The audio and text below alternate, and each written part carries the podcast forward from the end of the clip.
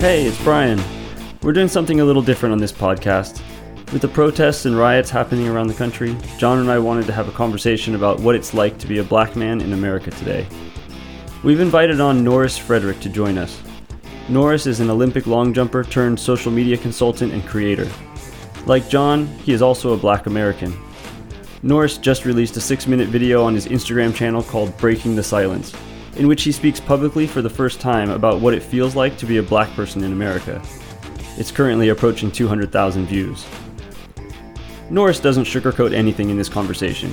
He shares exactly how he feels, and he shares some of the experiences that have led him to feel this way. Before you listen to this podcast, I highly encourage you to click on the link in the show notes and watch his video. Then, come back and join us for a wide ranging discussion of what it's like to be a black man in America, what makes this time different, and why Norris is skeptical that this will lead to lasting change. As for me, I can't pretend to understand what it's been like for John, Norris, and all the other black men in America. But I appreciated being able to participate in this discussion. It was important for me to hear their stories. It's important for all of us to hear more stories like theirs. Here's our conversation with Norris Frederick. All right, we're really excited to welcome Norris Frederick onto the podcast. In light of all the situations that's been going on, Norris just published a really powerful video on Instagram uh, where he spoke about his experience and breaking the silence of being a black man in America. And we've invited Norris on. Norris and John go way back, but this is going to be a little bit different podcast. We want to talk to Norris about this moment that we're in and explore it a little bit, the, the conflicting emotions that many people are feeling. So, Norris, welcome to the podcast. Thank you guys for having me. Yeah, no, thank you so much for taking the time, Norris. Know you're a busy creator. Uh, obviously, you're an Olympic athlete, you know, a businessman, doing all kinds of amazing things, positive things in the world. But you and I had a pretty interesting conversation just a couple days ago, and you shared uh, a quick preview of what you uh, had just published as uh, a new piece, a new video that you had released and everything. And I w- wanted to give you an opportunity to share why you called it Breaking Silence is the name of the video. It's on your Instagram. Um, you know, please tell people first of all how they find it, and and also you know, a, little, a little bit of that backstory. What what led you to choose to do that video and do it right now? Yeah, perfect. Um, so, uh, like John said, uh, my name is Norris Frederick. I am a Seattle, Washington native. Um, I was born and raised here. Um, I wanted to create something that meant something to me and not just for what's going on in the in the in the current world. Um, you know, for anybody who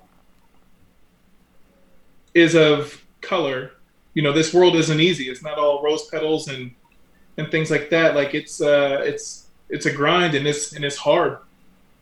And as of lately, you know, with this quarantine and having all the extra free time, and things like that and able to be online and and be more you know in the social media space like it's just one killing after another um, and unfortunately you know this time it's uh you know just like the the black male black female race and it's uh it's been confusing.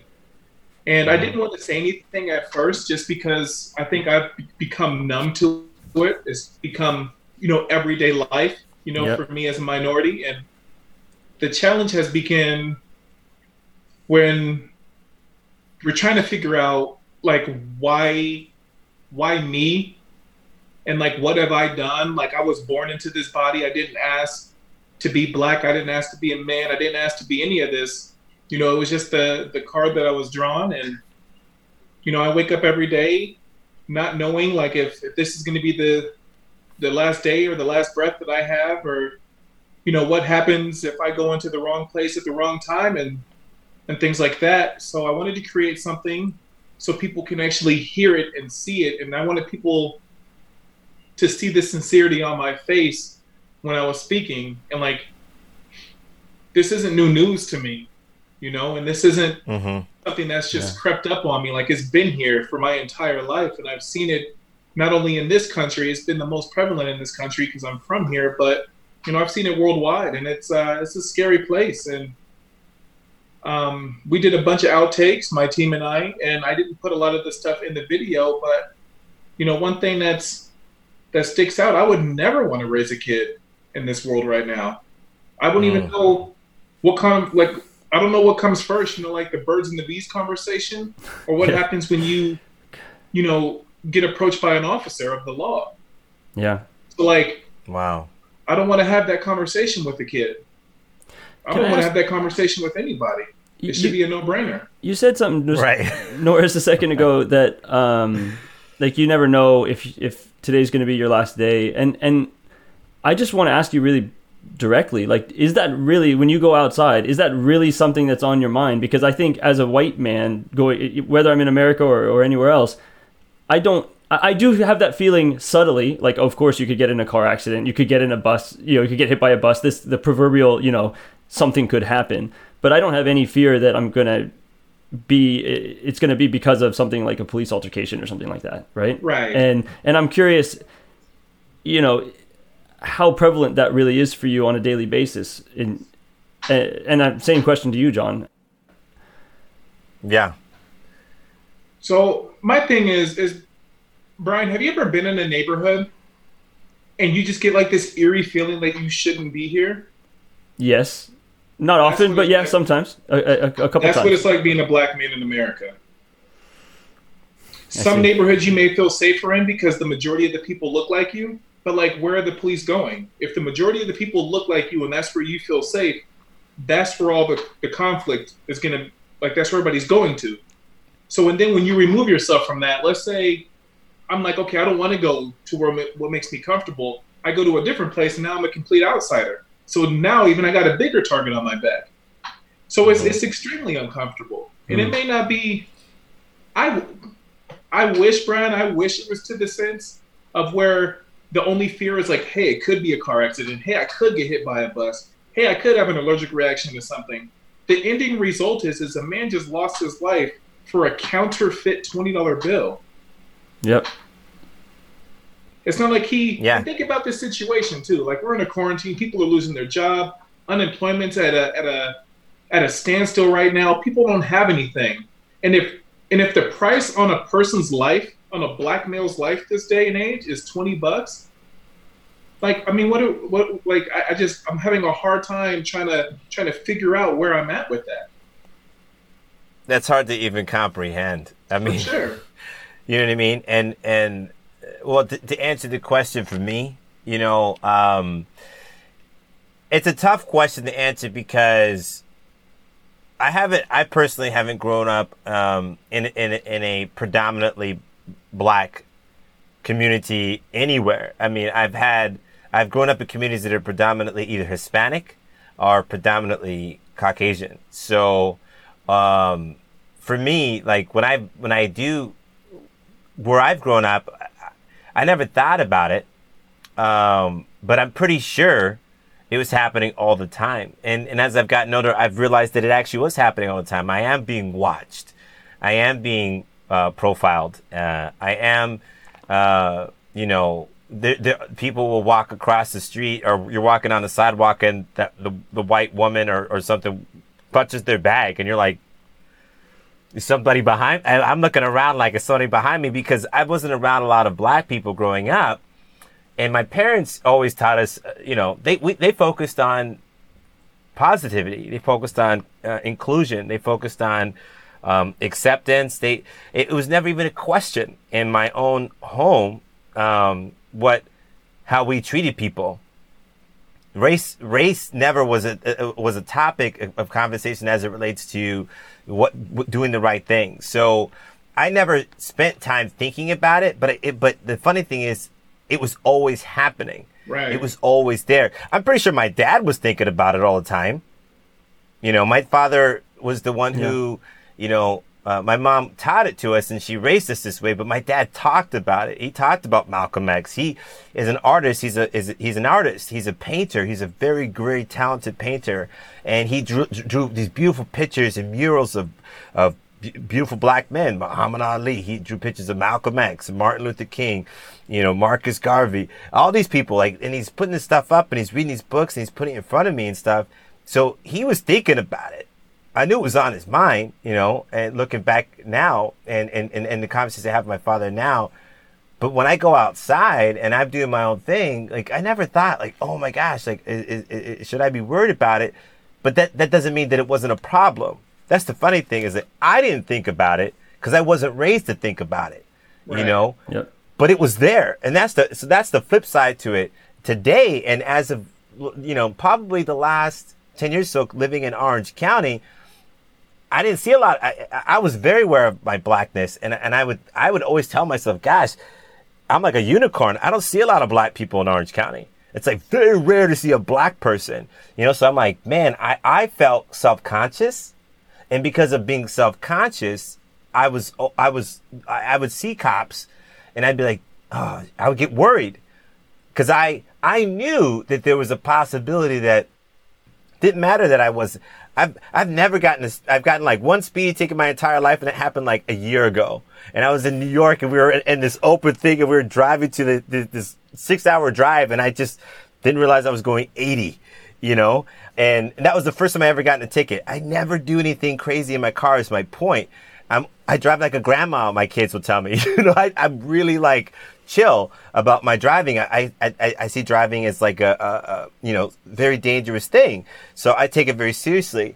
So for me, even as a, somebody who's a cautious driver, who's clean driving record, I'm like, oh my gosh, am I doing something wrong? And I'm like two hands on the wheel, 10 2, because I'm thinking I, I, could get pulled over just because I'm black, you know? Right. And so I, I didn't think about it a lot growing up, but I've thought about it a lot since moving to Orange County. And uh, it's disappointing because, especially as of late, I, I, I, I always wonder. I'm like, man, is this going to be the day? I don't think about if. I think about when because I know it's coming. I know it's coming. You know, and that's and that's been my wow. experience. I didn't think about it. I didn't. I didn't think about it a lot growing up. I've had to think about it a lot the last ten years, and I've thought about it a lot the last seven days. And going off of what you're saying, these past few days, like I've, I love everybody, black, white, yeah. Mexican, Asian, it doesn't matter. Like I, I love people, and I said that in my video, and I meant it full heartedly. But here's my issue.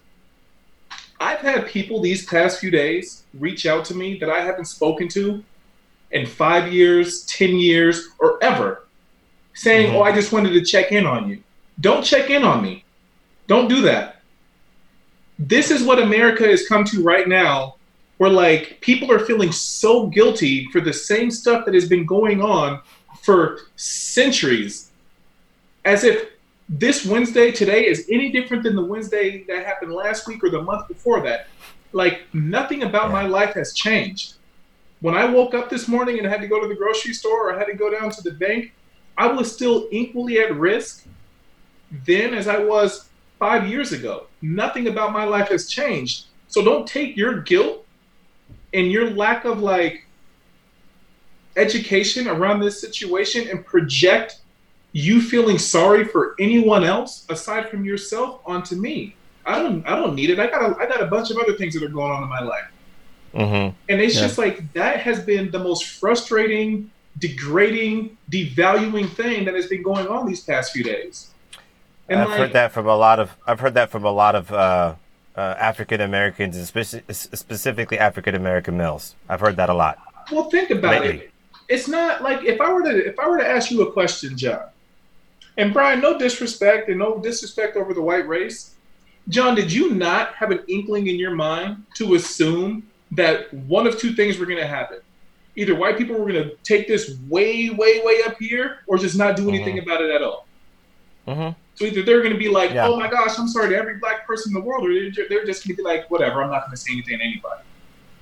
Yeah, and it's like, that's, right. that's what we thought. I think that that was the thought that we had. that was the conversation that we had. The, that was a point that you made that really hit me hard, and why I had to send share that social post of like, "I'm still black when this stops trending. What happens then?"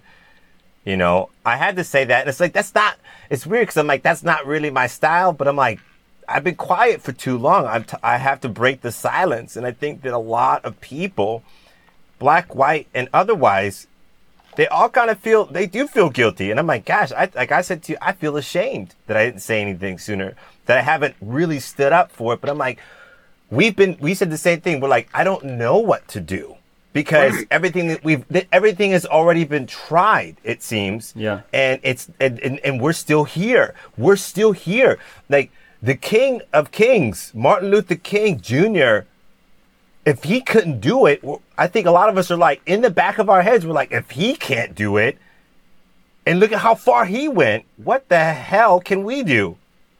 That's how it feels. So I'm No, so we're sitting there, get and I think a lot of I think a lot of black people, I think a lot of black people are like, I got to protect what I got, Well, and I don't want to bring more heat on myself. I think a lot of black people feel like that. I don't want no more heat on me. I gotta, I'm fight. It's already hard enough. It's already hard enough. Black men, I think as black men, especially black men in America, we have this like undying way of surviving. So, Mhm.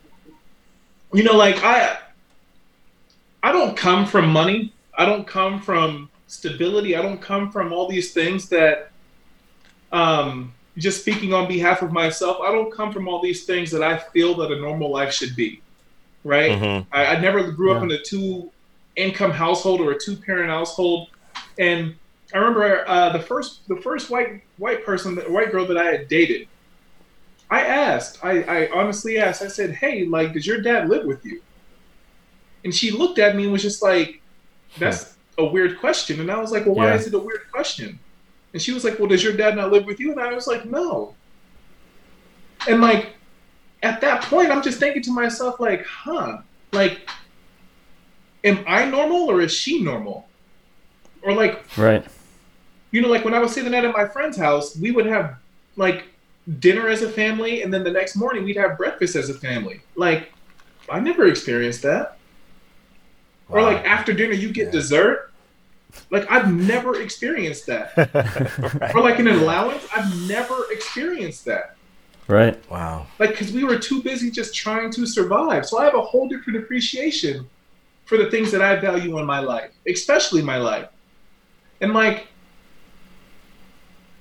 when we had a national championship meet in arkansas in college and we went it was in fayetteville arkansas and we went to a walmart uh, to get gatorade and water. And there was a little boy in there with his family. Mom and dad i'm assuming and the little boy had to be no older than four or five or six. Couldn't be no older. My teammate and I, another black guy, long jumper from uh, Cordele, Georgia.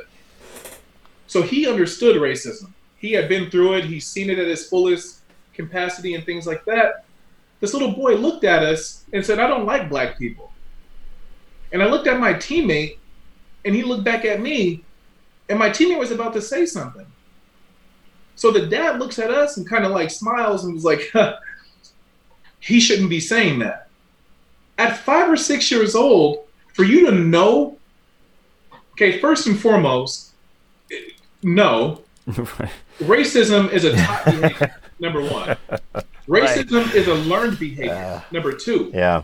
Number three, for a five or six year old to put all those words together to form a cohesive sentence to target it at a person that he knows will will hurt from those words was beyond me. Yep. So I knew it wasn't the kid that said that. I knew it was the parent that said that. So I sat and I looked at JR and I'm like, bruh, like, did you hear that? He was like, man, we need to get out of here. And then like it uh-huh. hit me. I'm not in Seattle, Washington. This isn't my everyday life. I've never seen it like this before. Yep. Yeah. But you just feel defenseless because what happens? Really ask yourself if I were to cuss those parents out and then things got physical, what happens? Who goes to jail? Yep. You do. That's right. So it's just like the other day, or And- it this was like three months ago. I was at the Uh-huh. grocery store, and I was in the checkout line, and the lady didn't have any help with like bagging. So I went to the side and I was helping her bag before before I paid. The lady behind me had a cart and said, "Could you move your cart out the way?"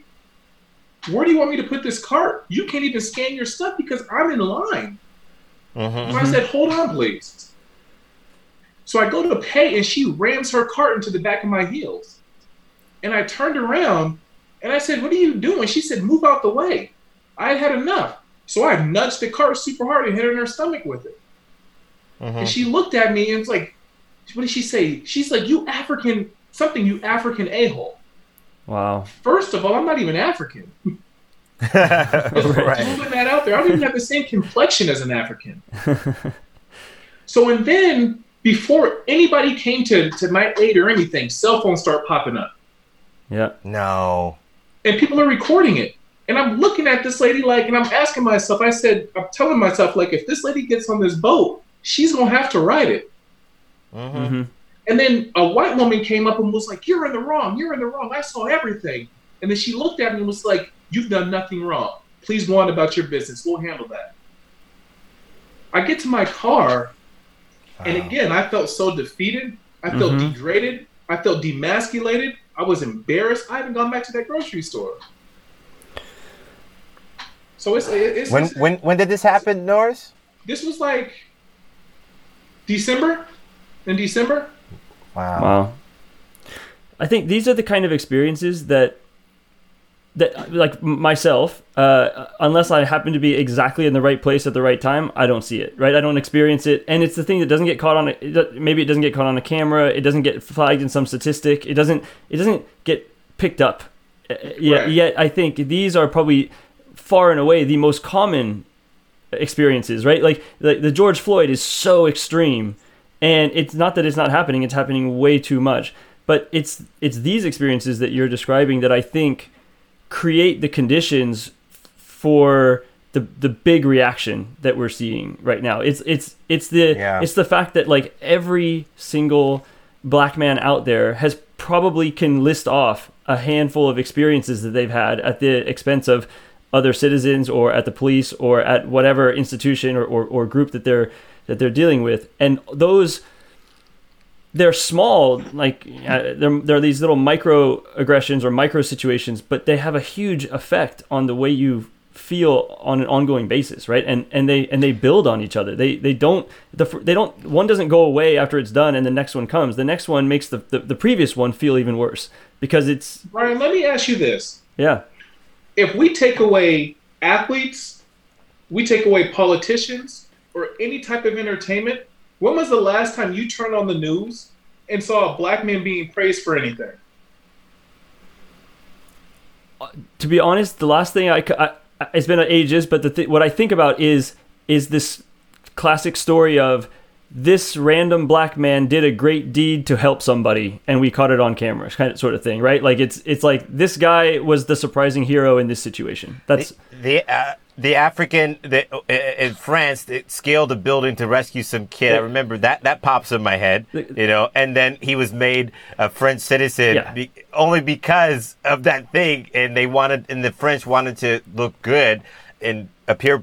It's like basically a PR thing in terms of what why France. But They found out why France had done it. It's, this it's just interesting. is why you know? is it that when I asked you guys those stories, you guys could name one or two stories off the top of your head, yeah, right? And you and you open the conversation with with this happened a long time ago, yeah, yeah. No, exactly. It's it's uh right? yeah, If I were to ask you when the last time someone someone white is being praised, oh shit, 22 minutes ago, breaking news, right? Like Well, it's a good point. There was a young man, I think it was the first uh, black valedictorian, I think of Princeton or something like that. They post somebody had posted this on LinkedIn. I think it was Princeton, yes, and uh, is the first black valedictorian in their school's history. And the rea- it's funny to read the comments. It's almost like the story is is almost irrelevant because everybody's just like, well, that's not something we're celebrating because why the heck has it taken so long? For this to happen, you know, and I mean, this poor young man. I just commented. I said, "Congratulations to this young man for his accomplishment." Because I'm like, it's, uh, it's it turned into this whole racial conversation, and and that's another good news thing that came into the thing. But we can't even celebrate anything because it it has to be turned into a black thing. Because everybody's like, well, why does it have to be about his race? If you have to ask the question, somebody said, if you have to ask the question, then you have no idea what the heck's really been going on. it's Yeah. there's a reason why we have to ta bring up his race because we've been oppressed. Right. That's why. No, it's it's definitely a different ball game, and I think you know like some of the things that I hit on in my video was I don't I don't think that all people are bad people. I, I refuse right. to think that. I don't want to think that. Because if I start thinking like that, I'm gonna lose it. Yep. So the, the best thing that I can possibly do is give everyone until they've given me no choice to think that they're a good person. Especially like if I were to bump into Brian on the street and Brian was having the worst day of his life and I accidentally bumped into him and he dropped his bag and he projected. Is it fair for me to treat every white person the way that he treated me because he was having a compromised day? Because the reality of it is, is like in today's society, if anybody on this podcast right now were to ask me how I'm doing, despite truly how I actually am doing, I'm gonna say good. And then I'll ask you how you're doing. Yep. Right? It's only it's only it's only courteous courtesy for me to be like, oh, I'm good, because if I start going into heavy detail, the first thing you guys are gonna be like, whoa, whoa, whoa, whoa, whoa. We didn't ask for that. But you did. You asked me how I'm doing. Yep. And this is legitimately how I'm doing. It's it's mm-hmm. it's hell right now. But like, what do I look like? You know, to most people, just another black guy. You know, like complaining about all the things that he can't do in this world, and, mm-hmm. and it's just like all these things that have come into my mind and been so apparent these past few years. Like, people assume in 2020 that racism just arrived. Like, there's been a there's been a black body dead every single week for like the past month and a half, but no one's talking about any of that. People are so confused. I was working this lady out today, and I had to explain to her like they're not rioting and looting because of this this guy's death. They're not doing that. These are completely different things that, that are going on right now. Like mm-hmm. this is what America's like when we don't have a a voice. This is what America's like when no one is telling people what to do. People are taking law into their own hands. Like, I didn't want to talk about this, but I sent an athlete to a college down in Oregon a few years ago. And she was one of the first athletes that I've coached for four years and got her to a university. And she got there and immediately called me and she was like sobbing, telling me she wanted to go home. And I'm looking at the situation like, no, you're not coming home because like I, I went to college, it's tough. She said, no, no, no, it's not that. I said, what's going on? The KKK showed up to that campus with guns, everything, and said that if you are a minority in this university or at this school, we are going to open up fire and kill you. What? And I said, Are you kidding me? So she sent me a tweet saying that the school was on lockdown. And then she said that the police showed up and set up a barricade and called that a peaceful protest. I just don't understand wow. how anything peaceful was about. Like there was nothing peaceful in that whole story. If I were to even call in, if I were to call in and be like, I'm not going to go to work today, I'm feeling crazy and I might shoot someone, guess who's going to be knocking on my door? Yeah. Uh-huh. You can't even bring a gun to school. I just don't understand. Uh, you, you, you've you've you've shared a couple stories here that that whether it's from Arkansas, it's it's your your athlete, and I find this really striking that you named your video "Breaking the Silence" and you're you're deciding to talk about this, and and you made your video to talk about it, and I I want to ask you why do you think it's been so hard to speak about it? Is it is it just that like what you said you, the courtesy aspect you don't want to like you don't want to overwhelm the people and you just want to have everything be nice and smooth or, or, or what do you think is driving the difficulty of of speaking about it? And do you, i guess it, it, what makes it different now? Is it what put you over the edge and made you decide now no this is this is time that's a good question. Brian people aren't afraid of people. People are afraid of being uncomfortable. And black people, minorities make white people uncomfortable. So for a white person, John, and, and correct me if I'm wrong, have you uh-huh. ever been in a room and you're the minority in the room and someone can't really articulate how to refer to you as like the black guy or the African American guy, and it's mm-hmm. just kind of like a stole, like ugly feeling in the room until somebody else changes the subject. Yeah. That and it's something as small as that. That that that African American guy, just call me black. Yeah. I see it. I see it every day. Just call me black. You've never been yeah. you've never been PC until right now. Call me black. Yeah. Yeah. So like when you're thinking like that, and like you gotta like walk around certain points, like if just say just say it. Like it sucks right now. It it freaking sucks. Mm-hmm. I've seen so many people posting about like I hear you, I see you. You don't hear us. You don't see us.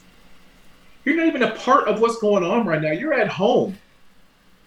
Like you're at home behind closed doors writing this because the rest of society is writing it, and you think that you're going to get a bump in views or a bump in likes or a bump in comments. The reason why I made that video breaking the silence, I did that for me.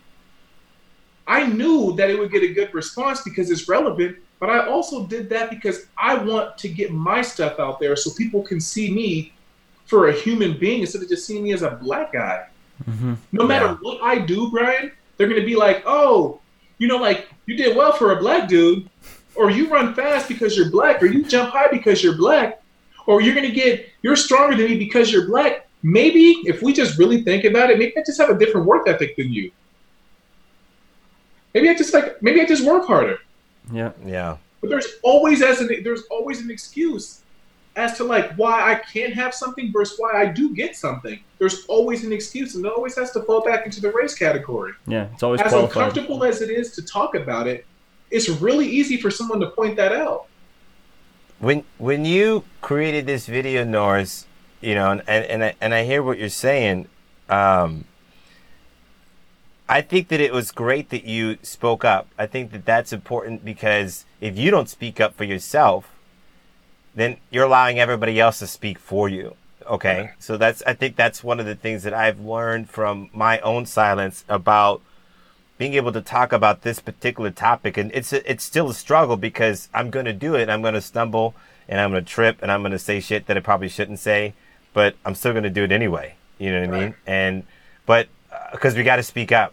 But I think the thing that's really, really interesting is that, um, you did speak up, you did say something, and I'm curious, where, where do where do you take it from? Where do you, Norris, Frederick, this talented uh, content creator, uh, this talented marketer, um, and obviously this talented human being? What do you do now that you've broken your silence? Where where do you see this going? You continue to build. It's a snowball effect. I do speaking engagements all across this country. I know for a flying fact I am not going to save everybody. I just want them to be in the room to hear me. Growing up in high school and middle school and elementary school, I was a class clown. I was a headache only because I didn't know how to do anything else. If you're not getting a certain type of attention at home, you're going to go somewhere else to get any type of attention. And that's what I was doing. Mm-hmm. So now, as an adult, when I'm walking into these engagements and I'm seeing stuff like this, I did a speaking engagement in Michigan City, Indiana, and I brought one of the little kids up because he just kept interrupting me. And the weird thing was, it's like I couldn't even be mad at him because that was me. I saw me inside of him.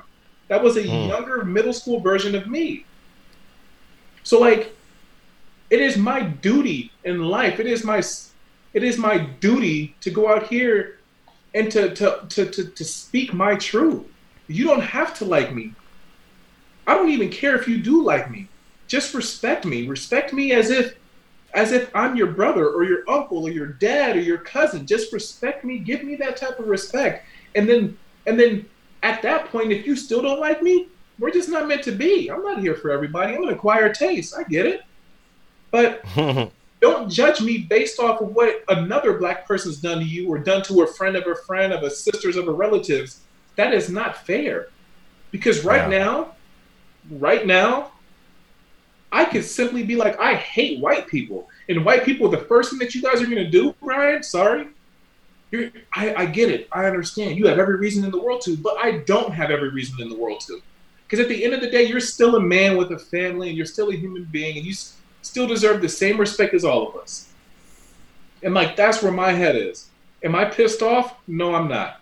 Am I upset? No, I'm not. Am I emotional about this stuff because it means something to me and this could possibly and potentially be the reason why my life is taken from me? Of course, but I'm not mad. What's the point of being mad?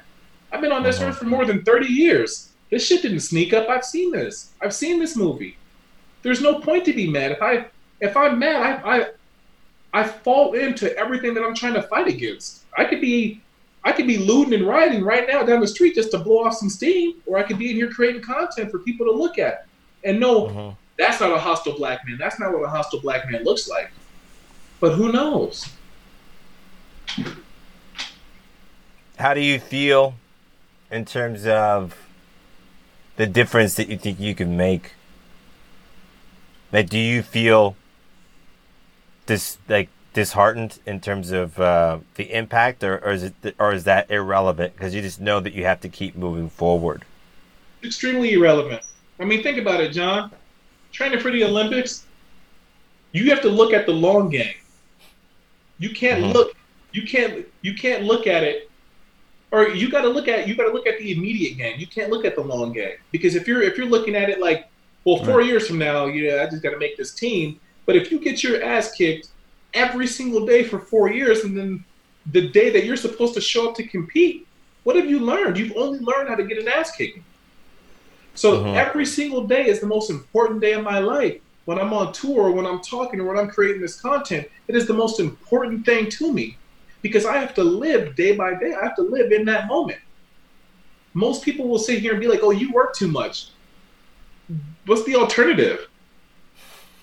Like, "Oh, you work long Yeah. hours." Again, what's the alternative? I don't know anything else. I will always survive. I will always figure out a way to be okay. The moment that I stop working hard and the moment that I don't have that aggressive mentality to get stuff done every single second of every single day, then we have our issue. That's when the problem is here. But I don't know. I mean, I don't I don't get discouraged easy.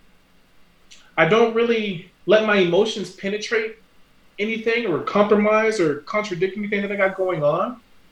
I'm a very, very logical and critical thinker, and I usually like will think before I go out there and, and react. As an adult, I used to not be like that. Mm-hmm. Mm-hmm. So I just have to weigh the pros and cons, the, the pros and cons extremely quick. And um, Mm-hmm. you know, like even with this podcast, like my energy right now, I just want to use a bunch of swear words, Mm-hmm. and but my vocabulary, like, it's not going to. Yeah, I slipped.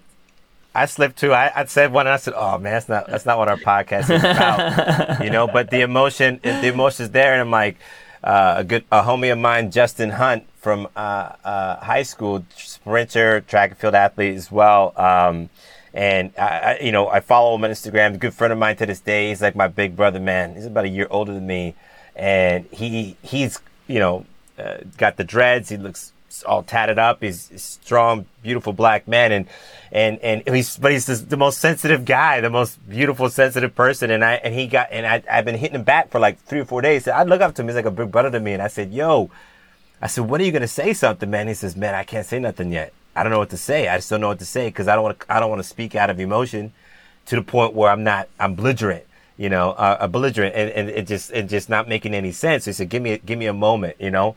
Then he posted something today, and it was like this 12 minute uh, video, and I- and I think there was still I think it was still very emotional because he, he he did repeat specific things. But I said honestly, I'm glad he did that. I'm glad he repeated what he said. But the thing that he said, if you would cut out 12 minutes of it and just take the, the, the, the how much time he spent saying probably this one phrase, it'd probably be about six minutes. He said, "I'm so tired." Yeah. for probably about six minutes out of the 12 minutes. Literally, I'm not kidding, not exaggerating. He said, I'm so tired. And there was tears in his eyes. And this beautiful, strong, I mean, strong brother. And he's sitting there and he's like, I'm just tired. My soul is tired. And he cursed a couple times on this thing, and he doesn't do that. And he says, "Man, he was about to apologize." And he said, "You know what? No, I'm not going to apologize for saying the the the the, word, the curse words that I'm using right now because uh, I think we've been doing that too much. Not African Americans. I think that society has been apologizing and trying to be politically correct and trying to do all this stuff, and and all we're really doing is just nullifying what really needs to be said, and you need to say it like it is. Right. You need to just call it what it is because um, we got to stop apologizing for what's right and what's real and what the truth is. And, you know, this particular episode that we wanted to do with you, Norris, you're a special individual, you know, and yeah, you're an African American as well, but you're more than that. You're more than a black man. But we happen to be black and we happen to live in America and we have to say something because, um, and it doesn't matter how it comes out. It doesn't matter. If you can't handle it, that's your problem. Right. John, that's your problem. You know what I mean? You know, that's our, our, we can't, we can't, we can't do that. We can't, we can't, we can't help you with your feelings. You have a responsibility. Whatever that guilt is that they're trying to throw on you, that's their responsibility, not uh, not ours. John, do you remember when we went to Jamaica? Yeah. Do you remember what they were saying when we were walking into the stadium and they were calling us gringos? Yeah. I went to Africa yeah. a few years back and they said we were white boys. Yeah. So how is it yeah. that we're too white to be in Africa, too white to be in Jamaica, but too black to be in America. Where do we fit in? So it's just like I, I don't know. I mean, and like I was saying in that video, if we were all sent back to our native countries, right? And America was just what it is. They just wanted it to be just white, whatever. What else would there be to fight about? It's gonna be there, there's gonna be something. No uh-huh. one's gonna be happy with anything. It's just really mind blowing to me. I'm I'm standing in Senegal looking at the ocean. One side of this country looks beautiful. Don't get me wrong, beautiful. The other side looks like a war zone. Uh-huh. You got people walking past me that look just like me, saying, "Oh, you're a white boy. You're a white boy. Go home." and they're saying it in French or in broken English, and I'm thinking to myself, like, how does yeah. this make any sense? Where can uh, I go and just be in my own body and be okay with it? Yeah. I can't even be at that... home. I had to call the police on my neighbors a few months ago. The neighbor apparently had a stroke, and in her husband's eyes, she's allowed to talk and say whatever she feels like. I cut down a tree that was like rubbing against my house that I own. She comes outside and said, You black. And I said, Say it. I just need you to say it so at least I know where we stand. Mm. Uh-huh. And her husband was like, No, go back in the house. No, go back in the house. I had to call the police in protection of them, not because I was afraid. And when I was talking to dispatch, I had to repeat myself several times, telling her to tell the officer that's en route that I'm an uh-huh. African American male and I will be sitting on my porch when you get here.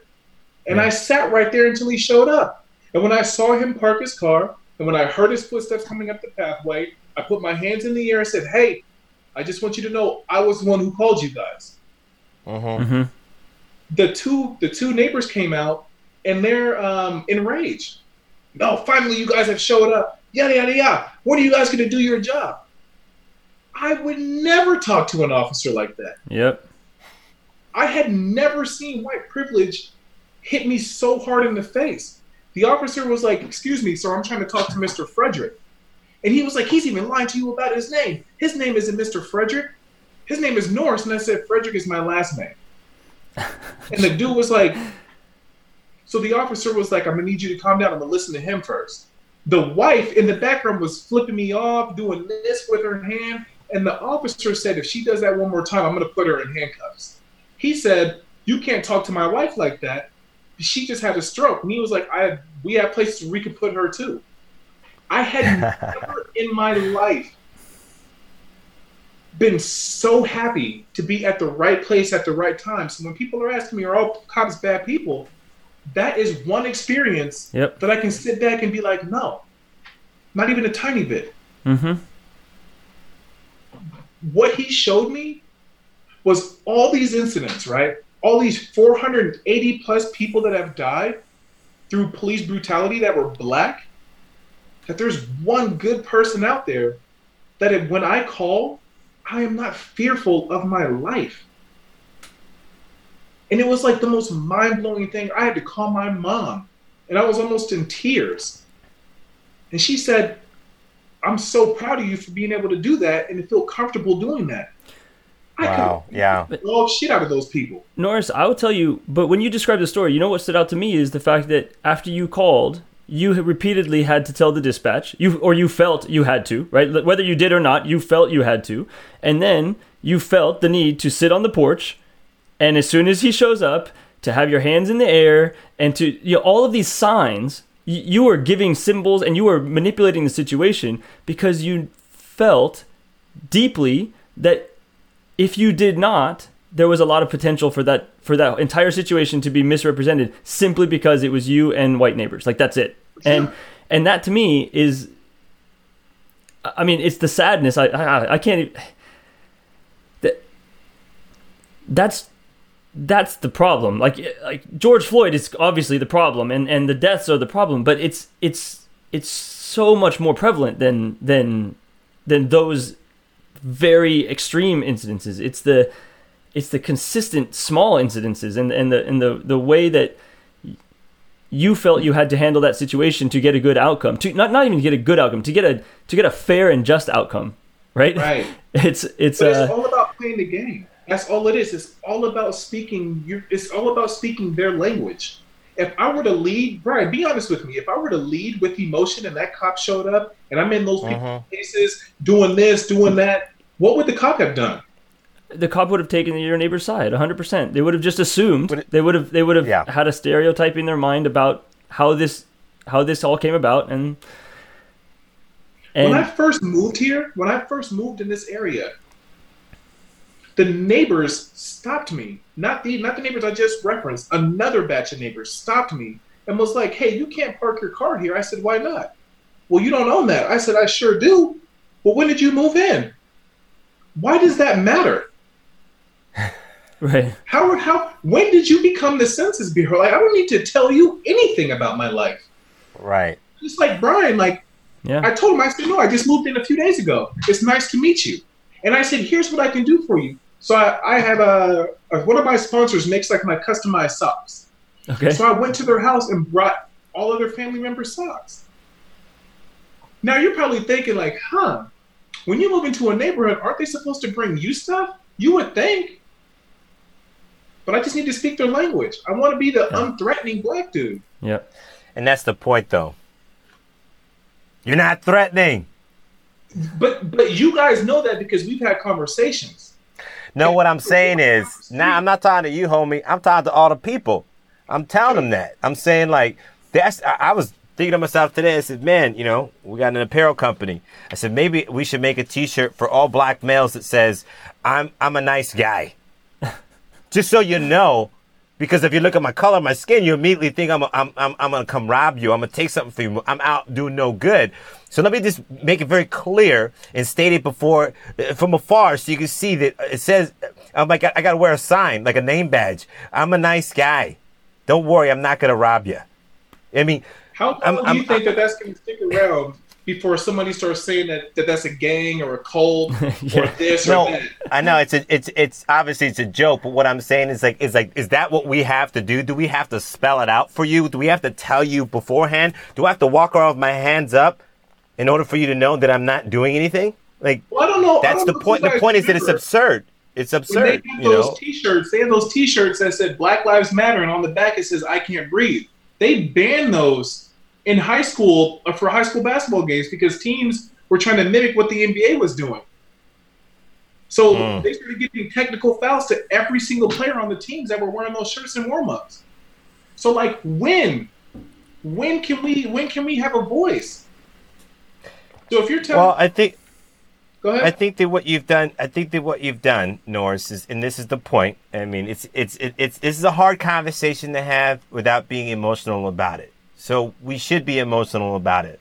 But the thing that uh, that, that that is most important to uh, myself, and I believe Brian shares the same sentiment, which is why I think he's such an amazing human being and a great business partner, is that we understand that we have such a greater responsibility than just trying to make have a earn a li- earn a living and build businesses and do all this. It's like it's everything that you do matters. I don't care what it is that you're doing everything that you do matters and when we look at uh, even this business that we've been building together i said it's still a platform and we still have a responsibility to, to, to the society that we actually want to positively influence with the things that we're, we're creating through our apparel company and i said if we don't say something then we're standing in support of the thing that we actually don't support, which is in injustice and in inequality. I truly believe that the things that you're doing is a reflection of you now speaking up and saying, look, I've never stood for this. And now let me clearly state that. And then, and I hope that you continue to do that because you are extremely gifted in that regard. And I saw it and witnessed it you know, when we first connected, uh, I mean, gosh, I honestly, I, was it almost 15 years ago or something like that? I mean, Norris, you've grown, man, so much. And um, you'll do us all a service by continuing to do what you did with this last video that uh, uh, I stand 100% behind. And, and in terms of you being willing to speak and share your experience with all of us. And I thank you for doing that. And I hope that you continue to do that. Thank you. I want to, there's one thing I want, I do believe uh, uh, two days ago, even yesterday in the morning, maybe, I can't even explain really how sort of just kind of empty I felt. Like it, it was like a lack of emotion. It wasn't like anger and fear or about the riots or protests or anything. It was just sort of like this like emptiness of, and it, it kind of just felt like uh, futility for me, right? In my position, in my in my role, whatever. Um, but I, uh, Norris, I don't know if you've heard of this. It's called Campaign Zero. It's a it's a it's a it's a nonprofit that's been uh, working since Ferguson to just do like the hard work of understanding the systemic problems with police forces and with and and and with the the police contracts, the unions, the policies, all the stuff that like that for a long time has been kept hidden from people and uh, intentionally because it allows the police to not have to reconcile with with their behavior, right?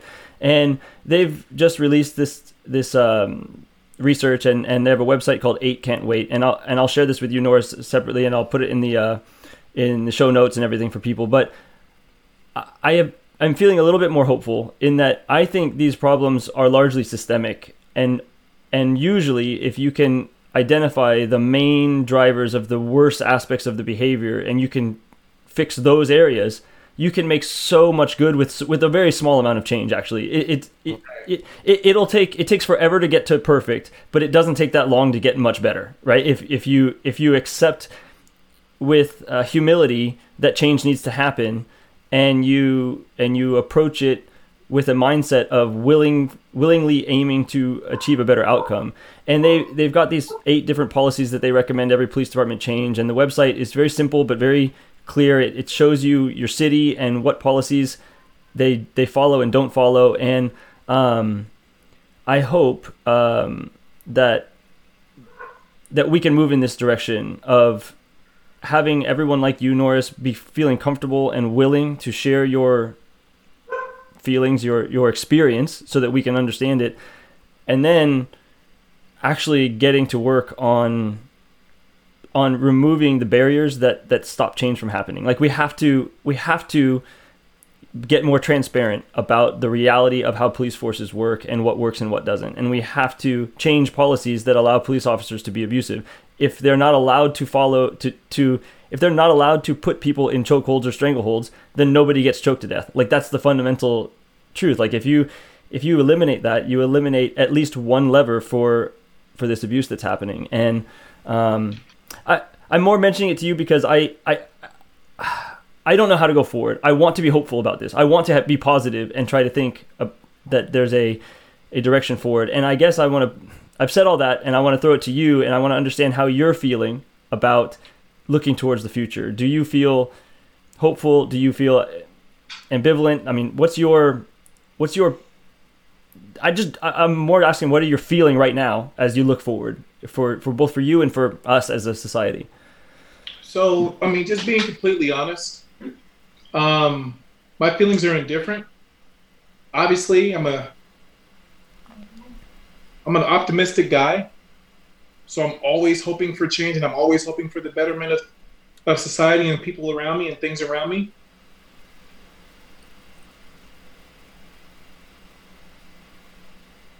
My mom grew up and went to a school where she was one of about 10 black kids in the entire school. I grew up and went to a school where I was around the same. Hmm. My mom is older than me, clearly. have I seen a ton of change? Don't get me wrong, I really have. Does it come really, really slow? Yeah. I'm not asking for perfect, just like you said. I'm just asking for progress. Do I see the progress? Sure. Do I think that what happened to George Floyd is going to change how everything in this world is going to happen and work?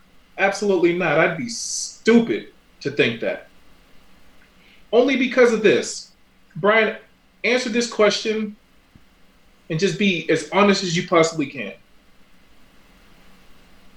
If we weren't on a quarantine, if our society wasn't on lockdown, if the only thing, if we, if social media and the news weren't the only sources of information and human interaction we have right now today, do you think that these cases would have gotten as much publicity as it is?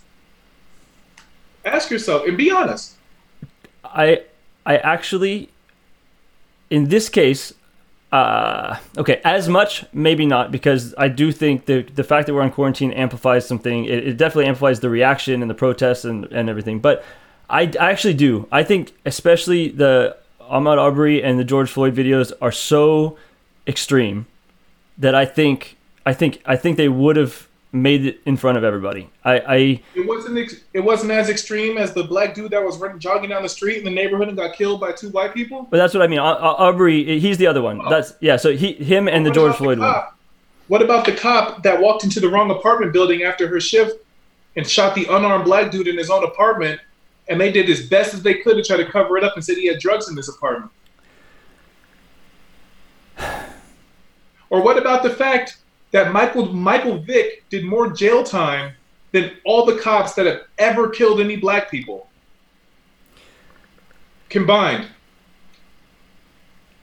My this quarantine has amplified everything. Yes. You're right. Do I think that this case is any different than any other case? No. Absolutely not. What is the, the only thing that's changed in this in this in this whole conversation and situation is technology's gotten better. Think about think about what the hell we just saw. How many angles have we seen from that video of George Floyd? Countless, right? Yeah. How many people did you see try to intercept and get in there and help? So what are we doing? We'd rather get a good story to get likes and views and comments than to save a fucking dude's life. Are we kidding? We're on quarantine. You're gonna go home and post this video knowing what's gonna happen. This is uh-huh. viral. But the dude died. And right now the only thing we're doing is throwing fucking money to his family. I lost my dad to a murder. I don't give a damn about the money. I want my dad back. You know what I'm saying? So like a stat came out this morning. There's a hundred billion dollars for the police department to do whatever they need to do with for training, for this, for that, for this, for that. It costs $20 billion for every American citizen to get a free college education in this country. So you're sitting here telling me that our world isn't backwards? It um, costs 40 million or 40 billion dollars to get every homeless person off the street and to have them start a brand new life. We're spending a hundred billion dollars on people that are kicking my own ass. Do I think that there's going to be some change? I think right now we're going to ride this wave until whoever opens up the society again and we're able to travel and see what else is out there in the world. And then we're going to go right back to what we've been doing because it's already happened.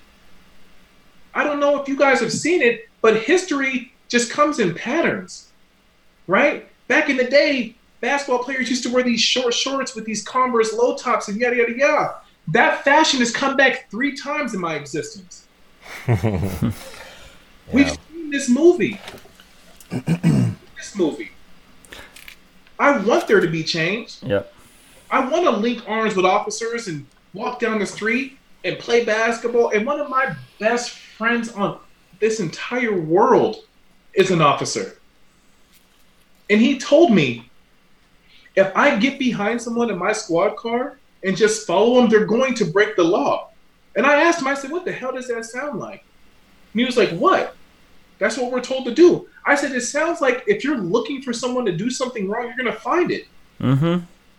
How uncomfortable. If I was just looking at you through your window, Brian, right now, how long is it going to be until you do something or until you feel uncomfortable. Like I'm breaking your personal space. Of course, I'm going to do something erratic.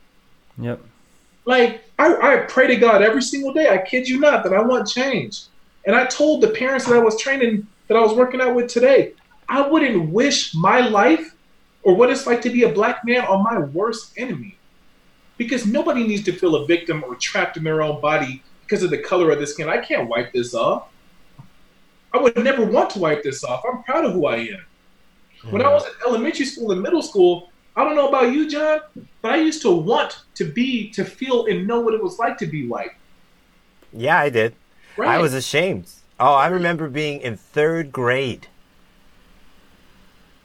angry because I wasn't white. Because I, I was made to believe and I and it's funny how they say four, this is what 400 years of oppression looks like when people get tired of it. I I was made to believe, and somehow it's not even wasn't even my own household. I was I, I was having to fight the thought that I was stupid because I was black.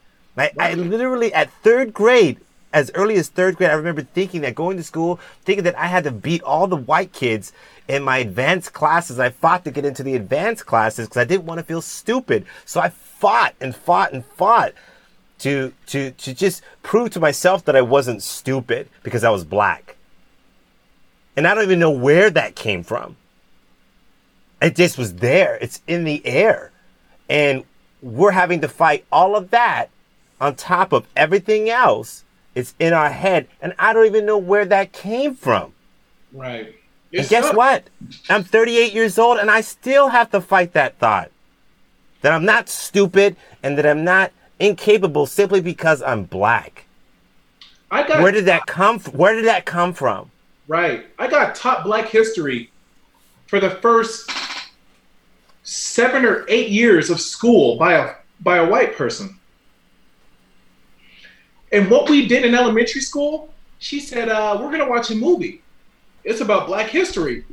I was one of five black kids in that entire school. I was the only black kid in my entire fifth grade class. Yeah, me and too. Said, we're gonna watch Roots. Yeah, she said we're gonna watch Roots, and I walked up wow. to her and I said, "Hey, can I go sit in in-house suspension? This movie makes me aggressive." She said, uh-huh. "No, you need to watch it." Every black person I know has seen that movie. I don't want to watch that with white people. So. I said, "Can I take my desk and go outside and do some extra credit?" She said, "No." You're gonna sit down and you're gonna watch it like the rest of your class, your, your classmates. I sat there. We went to recess. This is still the first day. We maybe got we maybe got 50 minutes into the movie. At recess, these kids are running around the playground playing catch the slave. Now, Brian, I can only imagine who you would assume the slave was. Yeah. So I get into a fist fight. Brian, I got suspended for five days. Yep. And then the teacher lied on me and said he never brought this to my attention. So now I got to go home and, and and, and deal with my mom. Wow. Because black parents, when they see potential in their kids, and I hope to God all of them do, they hold you at a different standard when it comes to education. Yep. But she whipped my entire ass. Mm-hmm. And I'm just sitting there like I did everything I was supposed to do. But these kids, if you think about it, we're in fifth grade. You're starting to understand a few things. We're not five or six years old. You can formulate these sentences. You know what's going on. Yep. But you're backing this up, watching what your people are doing to my people on a movie. You don't see anything uh-huh. that's wrong with it because it's only been 50 minutes into the movie. I know how that movie ends. So I was like, I don't want to watch this, but yet she thought she knew what was best for me.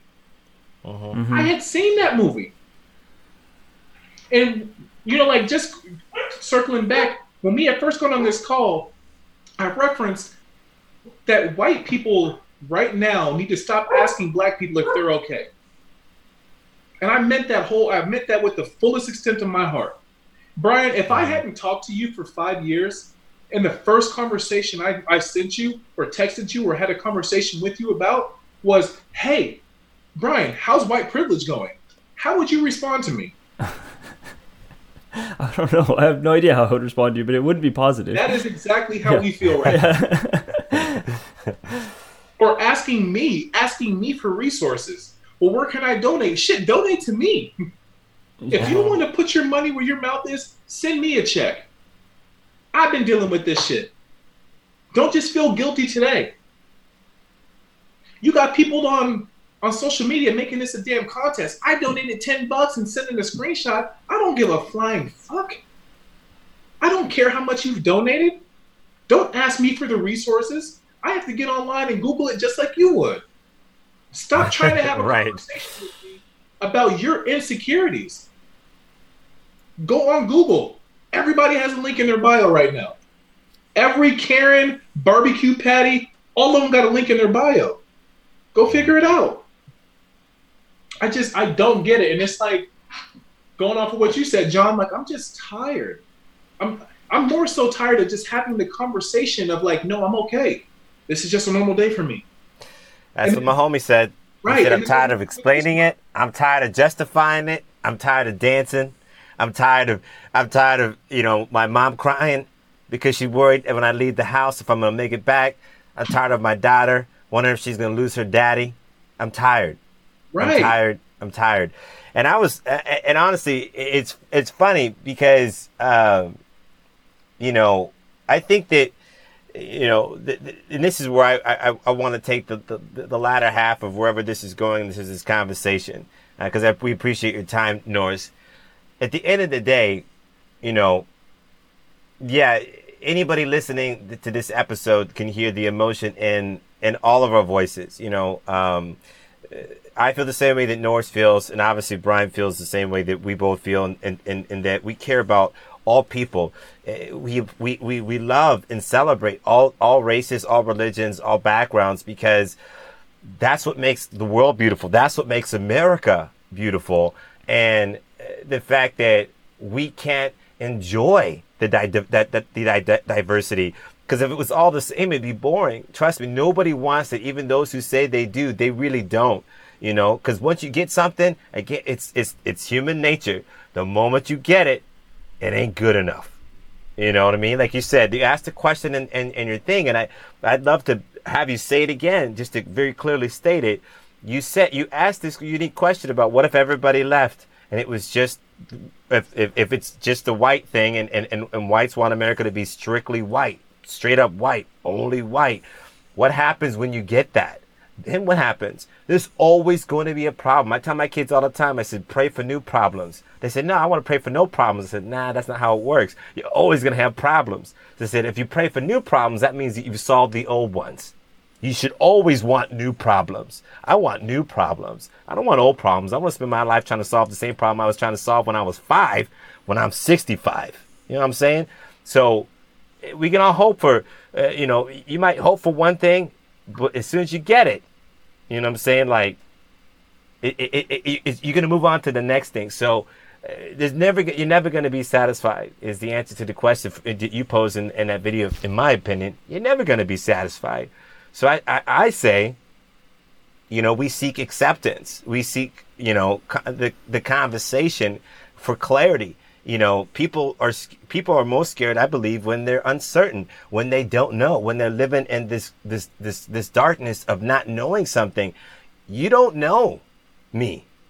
I'm a black man and you don't know me but you see me and you get scared. But i guarantee you if you were to talk to me give me about five minutes you will love me right because you understand that i'm a i am mm. i am here for you and i'm here for all of you and if you just spoke to me you would find out that, man, I'm trying to make your community better, our community better, this world better. Just because I'm black, that has nothing to do with me being a human being.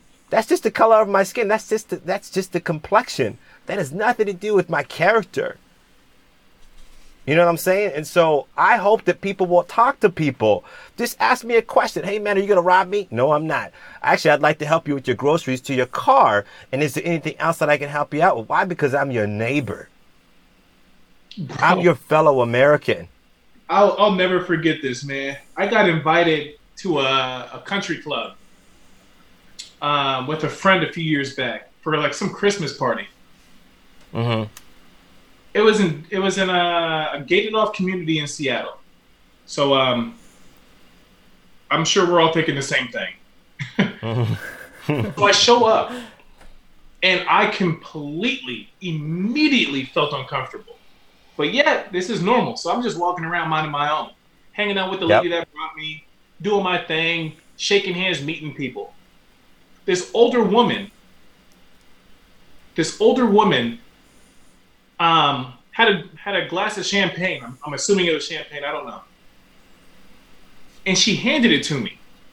And I said, "What are you doing with this?" She was like, "Oh, could you take this in the back?" I looked around and was like, "I'm sorry, what was that?" And she was like, "Don't you work here?" And I was like, "No, I'm t- dressed in uh-huh. a tuxedo. Why would I?" No. and she was like, "Oh my gosh, I'm so sorry." Later on that night, later on that night, I can't make this up. Later on that night, another older woman. She was old. She had her cup on the. She had a glass of wine on the ground because she was sitting down. She put it on the side of her table or, or on the side of the ground by her leg, and she stood up and I said, Oh, you forgot your drink. And I reached down to get the drink, and she swatted my hand away and was like, Don't you dare touch that. I don't want your hands on my on my glass. And I said, I was just trying to help. Do I look like I need your help? And I wanted to be like, kind of. But I was like, right. I said, I'm sorry, no worries. I walked off. Yep. And then we got to like the the 55 to 60 year old range. Like now these women are dancing and all this kind of stuff. And I'm out just hanging out. I don't want to dance. I don't dance to this kind of music. You know what I'm saying? so I'm just sitting at the table on my phone, and this woman comes up and was like, "Aren't you a sight to look at?" And I'm thinking to myself, like, I believe I'm getting hit on. Uh-huh. So I was like, "Oh, I'm sorry. My name is Norris," and I reached out to shake her hand, and she like grabbed my hand and started caressing it. And I'm thinking to myself, like, your husband has to be here. He's gonna see this. Right. And then how am I going to defend myself out of this situation? Nobody in here but the person that brought me likes me. So she was like, um, she was like, "Do you want to you want to go dance?" Like yada yada. And I was like, "I'm I'm good. I'm good." Another guy comes over and was like, "You're an athlete, aren't you? What are you doing here?" Like, I just couldn't be a human being. I couldn't be anything but like a predator or an athlete. Or I, I was just like, I would. All this happened in one night. So I was like, I gotta go. And the lady I was with was like, I completely understand. I'm so sorry. Wow. Yeah. You knew this was gonna happen. Mm-hmm. You knew that this was gonna happen. But like, she didn't sound surprised. Bruh. Yeah. She asked me. She said, "You want to go back to my condo, and I'll just meet you there." No, I want to go all the way home. I want to go all the way to my bedroom. Yeah. Look, I guess when it all boils down to it, Brian, like I don't want people to look at this podcast and think that like I'm not out here pushing for change because I truly am. Mm-hmm. I'm just like emotionally charged right now because of this situation is getting the wrong type of attention in my humble in my humble opinion.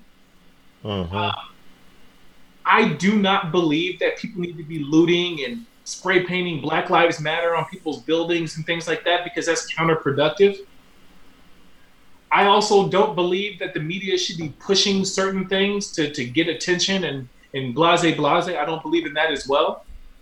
I believe before you're out in the streets protesting, you should talk to someone and get educated. I put a post up on my film page and said Black Lives Matter because to me, Black Lives Matter. Immediately, I got a comment saying all lives, yeah, don't do that, blah, blah, blah. So I just erased the comment and I just changed the caption because it's not worth me having to justify who or what I am to anybody anymore. Mm-hmm. And I'm tired of it. And like, I'll say it again. I love all people. I love all backgrounds. I'm not going to sit here and be like, my best friend is white because my best friend is not white. I don't need to have that conversation. But I love everybody equal. I will not shy away from making a new friend. I will not shy away from extending my hand to try to help. I've been in a situation where I didn't have help. I've been in situations where I had nobody to lean on. I don't want to be in that situation, nor do I want that for anyone else. So if I do see someone who's having a hard time bending over to pick up their glass of wine, I will do my best to accommodate that. Or like John said, like if there's an older woman or a person that just may need some extra help with their groceries, I will offer up a helping hand.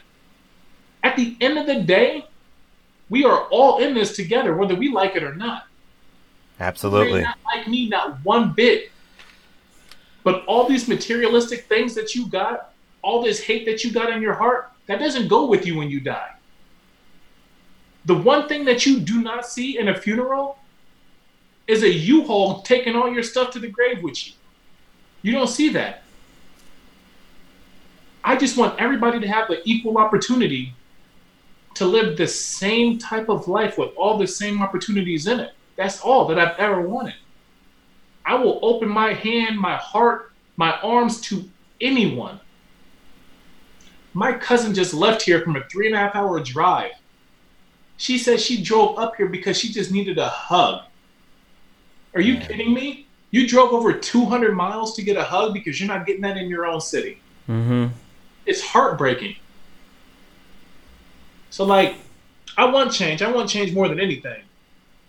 I don't think throwing money at a problem is anything but a band aid that Yeah. we've repeatedly seen. I think one of the safest places right now in our country is to be an officer of the law because you can legitimately get away with murder.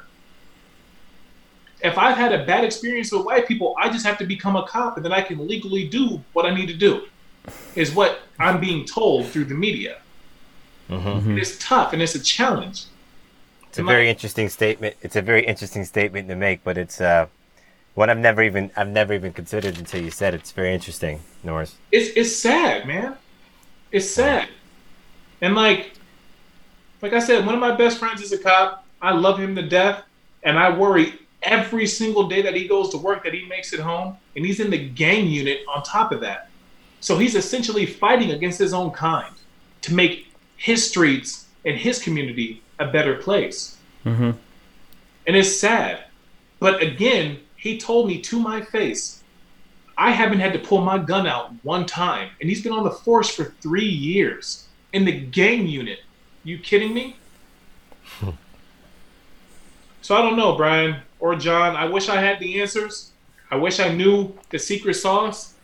I just think right now we all need to pull our heads out of our ass. We need to look at one another as equal. It's not like they're saying, you know, one step, you know, the first person on the moon, the first white person on the moon, they're going to be like the first black guy on the moon, but they'll never say the first white person to do anything because it's expected. And like, that's confusing to me. I've never heard, well, the first white person to graduate from Princeton, Princeton was the valedictorian. I've never heard that before. hmm But like, hopefully things will change. Hopefully things will make better sense. Hopefully we can stop seeing this like pyramid of color and just seeing people for who they are. Like the lady today was like, "Did you?" Re-? And she's a young girl. She said, "Did you realize that women and men don't even get paid equally, so we're also in our own fight. And I wanted to be like, try being black in a woman, but I, I wanted her to have that. If she, if she, if she had enough courage to have this conversation with me, I need her to win. I need her to have that, so she's not afraid to say that to someone else. Mm-hmm. Mm-hmm. That's the issue. We can't even tell people to shut up or get out of my face because it's not politically correct anymore. People get all sensitive and butthurt. But I don't know. I I'm trying my best to, to figure out what I think can be done in this situation, not for the betterment of myself, but for the betterment of my community. I shouldn't have to to put my GPS on to go to the store. I shouldn't have to do any of this stuff. I, I should be able to walk around free like everybody else. And I feel like, at least this day and age, that this has all been taken from me. And now, you know, with this quarantine, people are forced to see what reality is like for other people outside themselves. People are complaining Yeah. about losing their job and going on, on unemployment. That's not a big deal for me. I've been on unemployment half my life up until a, as a before I was an adult. Like, Yep. I don't understand. I don't get it. Like, we used to grocery shop at the food bank. I am not above that. Do I got money now? Yeah. Do I still look for a bargain? Of course. I am not better than where I've come from. It's like I just I, I don't know. I hope something I think you said it. I think you said it, man. I think you said it. I think that the first thing is to, to, to have the conversation and to hear each other. I mean, I think that it's hard for people to just shut up and listen, but sometimes you just need to shut up and listen. I think you just need to close your mouth, be quiet, and let the other person tell you what you don't know. right. You know, eh, you know, you assume all this stuff, but you just don't know. And I think that that's, I think that's where we should end it. I think that that's, I think that's the key thing about it is that you broke the silence that you can start the conversation because you have a right to say how you feel. I think you, I think you hit the nail on the head. I think that's what's so beautiful about and what stood out to me in terms of the relevance and significance. More importantly, the significance of the fact that you said what you said and that that video is stating what it's stating. Um, it's it's a man in this country who doesn't feel like he's home in his own home, you know, and that he's safe in his own country and that he can't honestly and openly contribute to the betterment of his own country. We need to be able to have this conversation, everybody, and we need to be able to listen. I don't need you to comment on everything. Nobody needs anybody to comment on everything. You need to be able to say how you feel about what you're dealing with and what you're concerned with so that we can all have a better understanding first. You just need to hear it so that you can get some understanding. That's where we got to start, in my opinion, because that's all that we can really do is Right. just shut up and listen. Stop trying to get this attention. Stop using social media to get your name out there. Nobody cares. Nobody cares. If it ain't relevant, it's irrelevant. If it ain't going to make a difference and it's not adding value to other people's lives, stop doing it. Please. Agreed. It's a waste. It's falling into a void because most people ain't going to see it anyway. And if it gets attention, it's probably going to be the wrong kind of attention most more often than not, unless it's truly of value and it's going to contribute to the progress of society and what we're really dealing with. You know, and this is everybody's problem. Just to be clear, what we're talking about ain't a black problem. It's our problem. It's an everybody problem. It's a human problem, a human race problem. We got a problem. We all have this problem. And I hope that more people will have a conversation like we did today.